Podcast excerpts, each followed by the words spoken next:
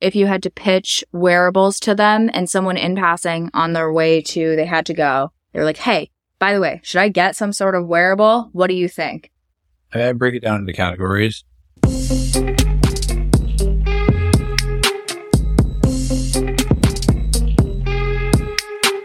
Hello, beautiful people, and welcome back to the show.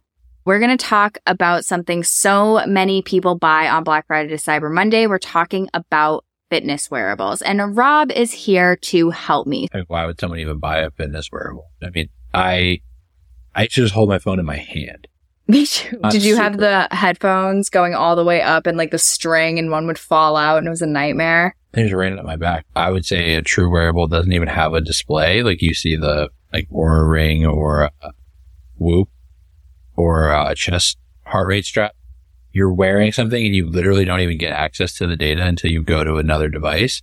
I think it depends on what purpose you want it to serve. Uh, smartwatches are notoriously bad fitness trackers because they don't, I mean, the charge doesn't often last 24 to 36 hours. That's actually a really good point because this is something I don't think people realize until after they've already bought their first one. And it's a shame because usually because you're a person all the time. And if you're trying to track your sleep or your breathing or any of those metrics, if it's, you know, if you have to charge it every day, the likelihood that it doesn't make it back onto your wrist or the likelihood that it's dead on your wrist for an extended period. It goes back to why I originally got one. There are things that are harder to track, track or you're guessing about. Wanted something that I didn't have to charge, but I'm interested in trends. So sleep trend, step trend. I mean, ev- most people would get a lot of value out of knowing their step trend. Pretty sure I just saw a thing the other day where Apple beefed their next watch up. Might be the Ultra only, but like the more premium model is going to have even more sleep track and more heart based measurement tools, which is pretty do you cool. have any idea what they actually did to it? I don't know anything about the actual technology though. No, but I also don't know that they tell people on one of those things. It's like proprietary. I'm like, I I have a client who's doing a sleep study through the university and that's all it says. And Apple is one of the companies that's being delivered through, right? Like proprietary measurement techniques, algorithms. Okay, so they don't tell you most of the time, which actually makes a ton of sense for the technology development, you know, race, I, think guess. that- I think the specs are known. Like they'll say what type of heart rate monitor it is, but it's nice to, I don't push that hard when it says. yeah. And then the sleep is nice too, because you can think like, oh, I had my eyes closed for seven hours, but you might not know that, you know, Heather has 147 disturbances per night, right? Like if you've never done a sleep study, it's, I mean, it's just, that's what it is. A cheap sleep study. It's a cheap way of knowing roughly how active you are per day where you assume your scale is correct with the chances that it's calibrated are great. And then you also assume that the weights that you're lifting at the gym are also when most manufacturers have some stated margin of error that, you know, the more you're lifting, the more likely that is to be off. But it doesn't really matter if you use the same tools every That's the same thing with the watch, right? Like the watch could say your heart rate is whatever, but if your resting heart rate is trending down or if your time asleep is trending up, right? Those are good things, even if it's not 100% accurate. Right. It's just comparing against the same thing. So like what is important? Probably some sleep data and then your stress slash activity ratio. That's it. And you could probably do that without, but the cool part about them is that's what they do. we know that these metrics may not be exactly what they need to be.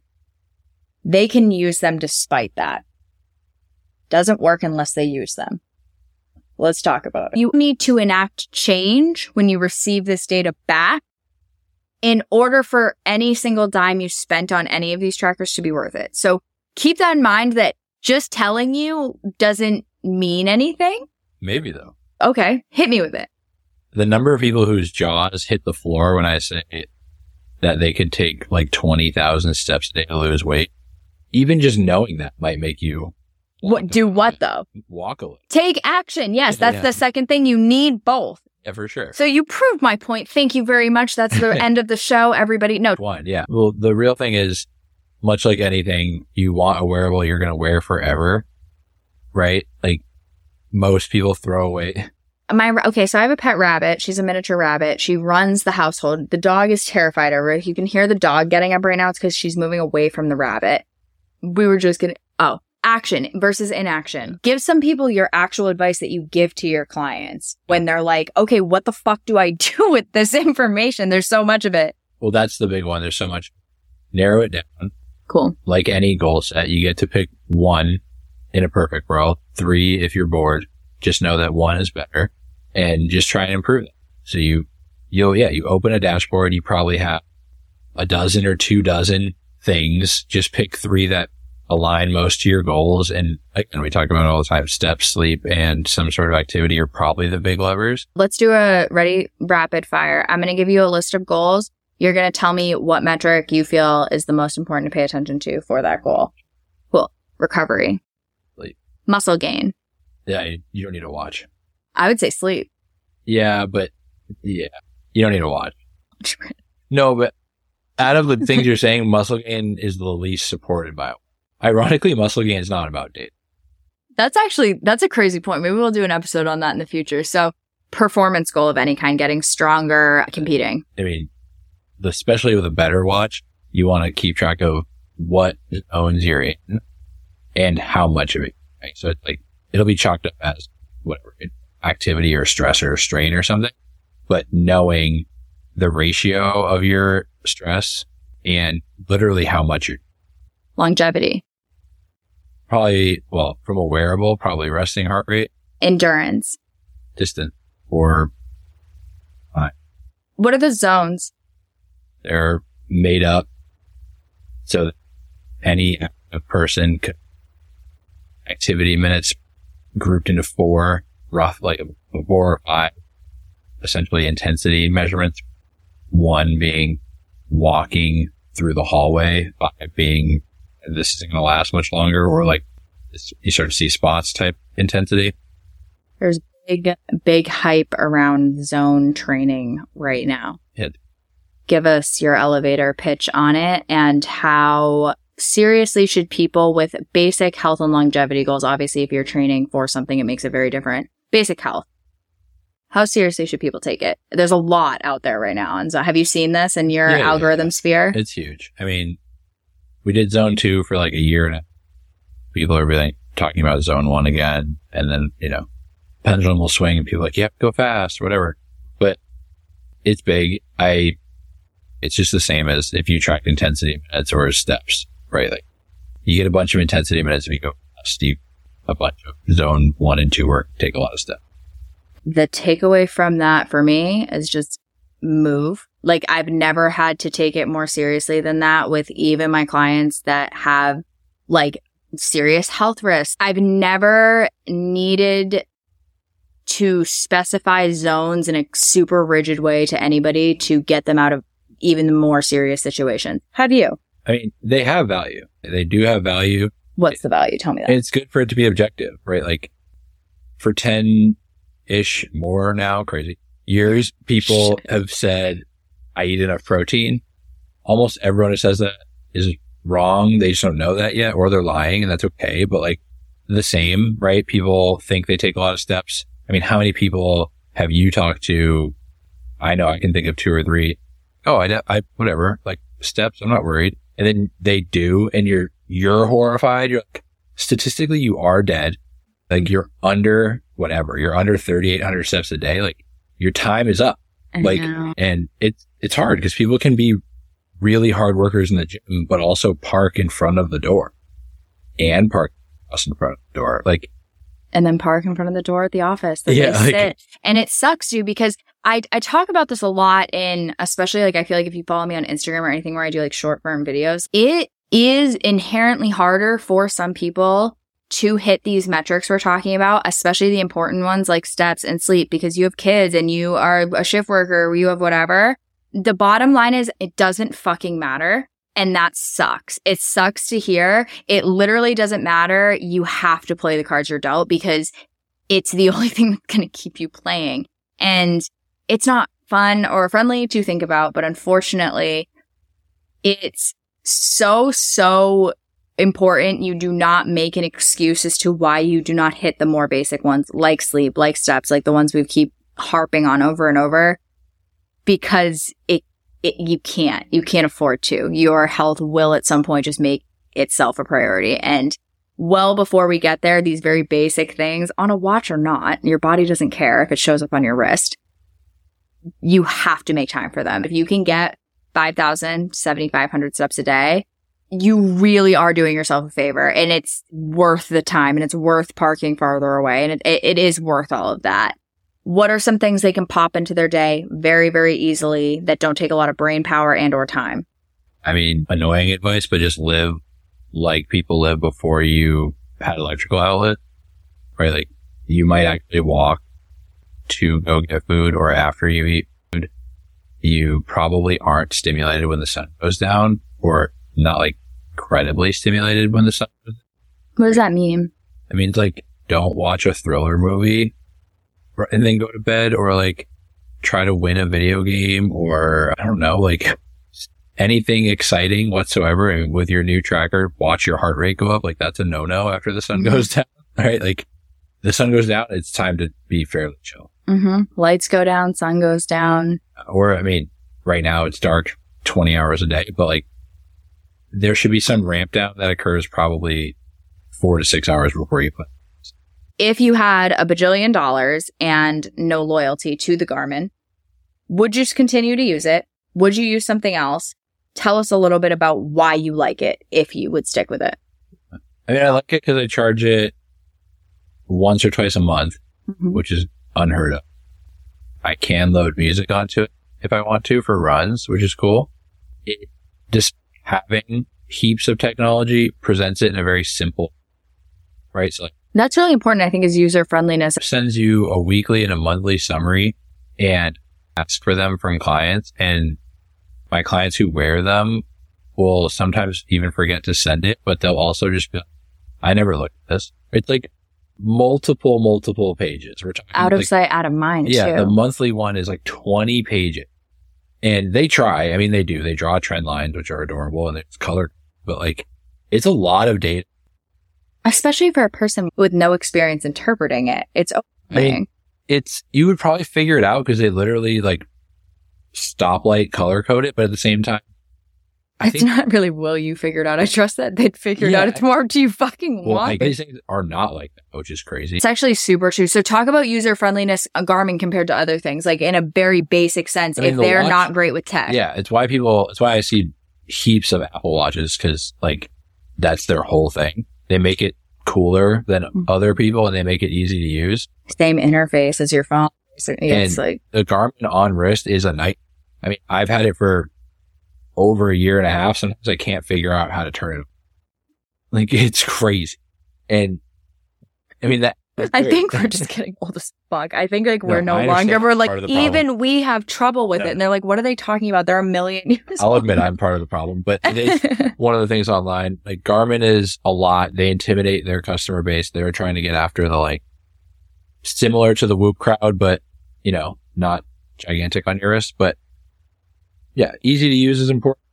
Apple wins out there. It's incredibly easy to use. Going back to your if I had infinite money, I would probably get the newest Apple Ultra because that's what it's trying to compete with Garmin. And I would love for it to be even easier to use. That'd be awesome. So that's the one downfall about the Garmin. So if you are choosing one, that's probably going to be what you are going to want to look at.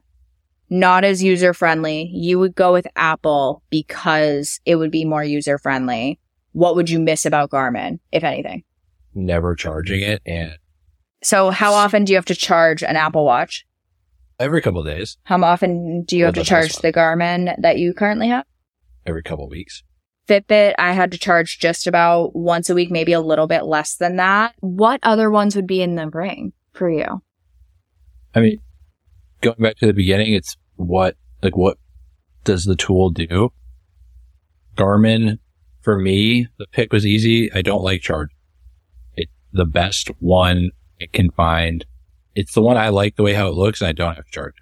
Great. So con, not as user friendly. And not as smart. Apple watches overall. Overall, especially if you get a regular model, one model year old, probably the overall winner. Okay. That or the whatever Samsung, whatever one works with your phone easily that you like that operating system. Those they're great. So that's actually a good point. So you think convenience trumps a lot of different. It's also just cost. They're, well, and they're, I think they're, they're like less than half the price. less than half the price. And I think the overall point is that they, they're similar enough that if it interacts with your phone and it adds a convenience layer, how much more likely are you to succeed with Yeah. that tracker? Right. Okay. So if that's you can huge. use it and you like using it yeah. Right. And you already know how to use it. and you don't need your phone, right? Like you have no, you don't have that dependence. It's huge. Fitbit. I mean, it's not like the, the Garmin has the, you can smack it off the door frame vibe. The other ones don't. Like Fitbits have plastic shells.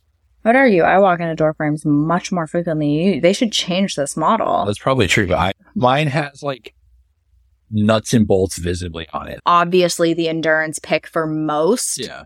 Apple may come to compete with that. We might see that. Give me some others. People like Oura Ring.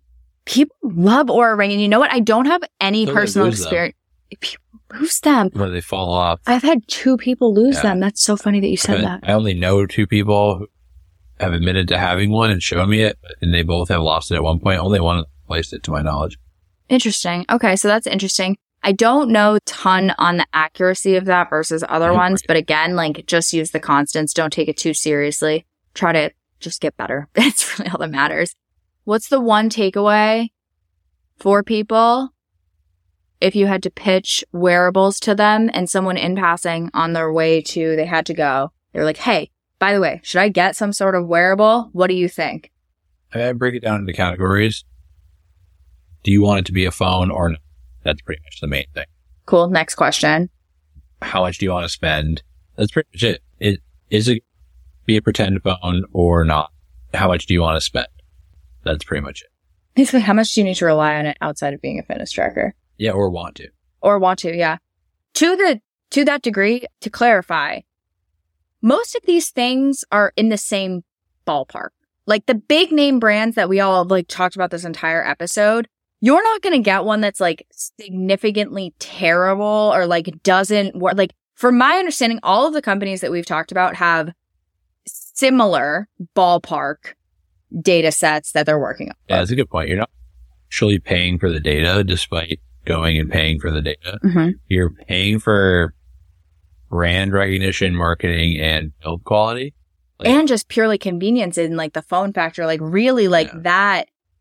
That's it. So what does it look like on your wrist? Will you fucking wear it? Do you hate the way it feels? Does it look terrible with everything that you wear day to day? Like things like that actually are really the other questions you have to ask aside from what you just said. I think that sums it up. Like, will you use it? Like, I love the idea of like a three gallon water bottle. Like, there's not a shot in hell I am carrying that shit around with me. Like, are you out of your mind? No, like I love like The the well, the huge ass Yeti that you have, how many ounces is that? 64. That's 64. Well, it seems like it should be three gallons. The thing is fucking gigantic. I could put my fish in it. With that being said, I love the idea of it. I love the idea of being a hydrated bitch. I'm not a hydrated bitch because I fucking buy that water bottle and I leave it at home because I hate carrying it. It doesn't work. Don't buy something that just doesn't work. Like, be logical here too. We have something coming for the New Year's resolutioners. I have something. Throw your resolution out the window. Fucking forget about it. It was stupid. You were going to stick with it until mid February at absolute best statistically. So Just please the don't. Just like the fucking watch. Statistically, that's a good point. On the counter argument of this, After 90 days, more than 60% of goals. It might be more than well, people still get married. So how risky are you? No, I do think they could be good. With that, throw out your New Year's resolution. You are not going to need it. We are going to walk you through everything you are going to need. I have something special coming up and it's going to be free, so don't stress. I am going to put a complete list to everything Black Friday, Cyber Monday deals that I could find in fitness that I think are useful, whether they're affiliate links or not. Again, I do not specifically endorse any product, so I am not backing anything. Just I'm literally just finding a list of deals. So if you're buying something anyway, make sure that it's not on the list and you couldn't be saving a bunch of money. I hope you have a wonderful week. I will see you in the next one. Bye, guys.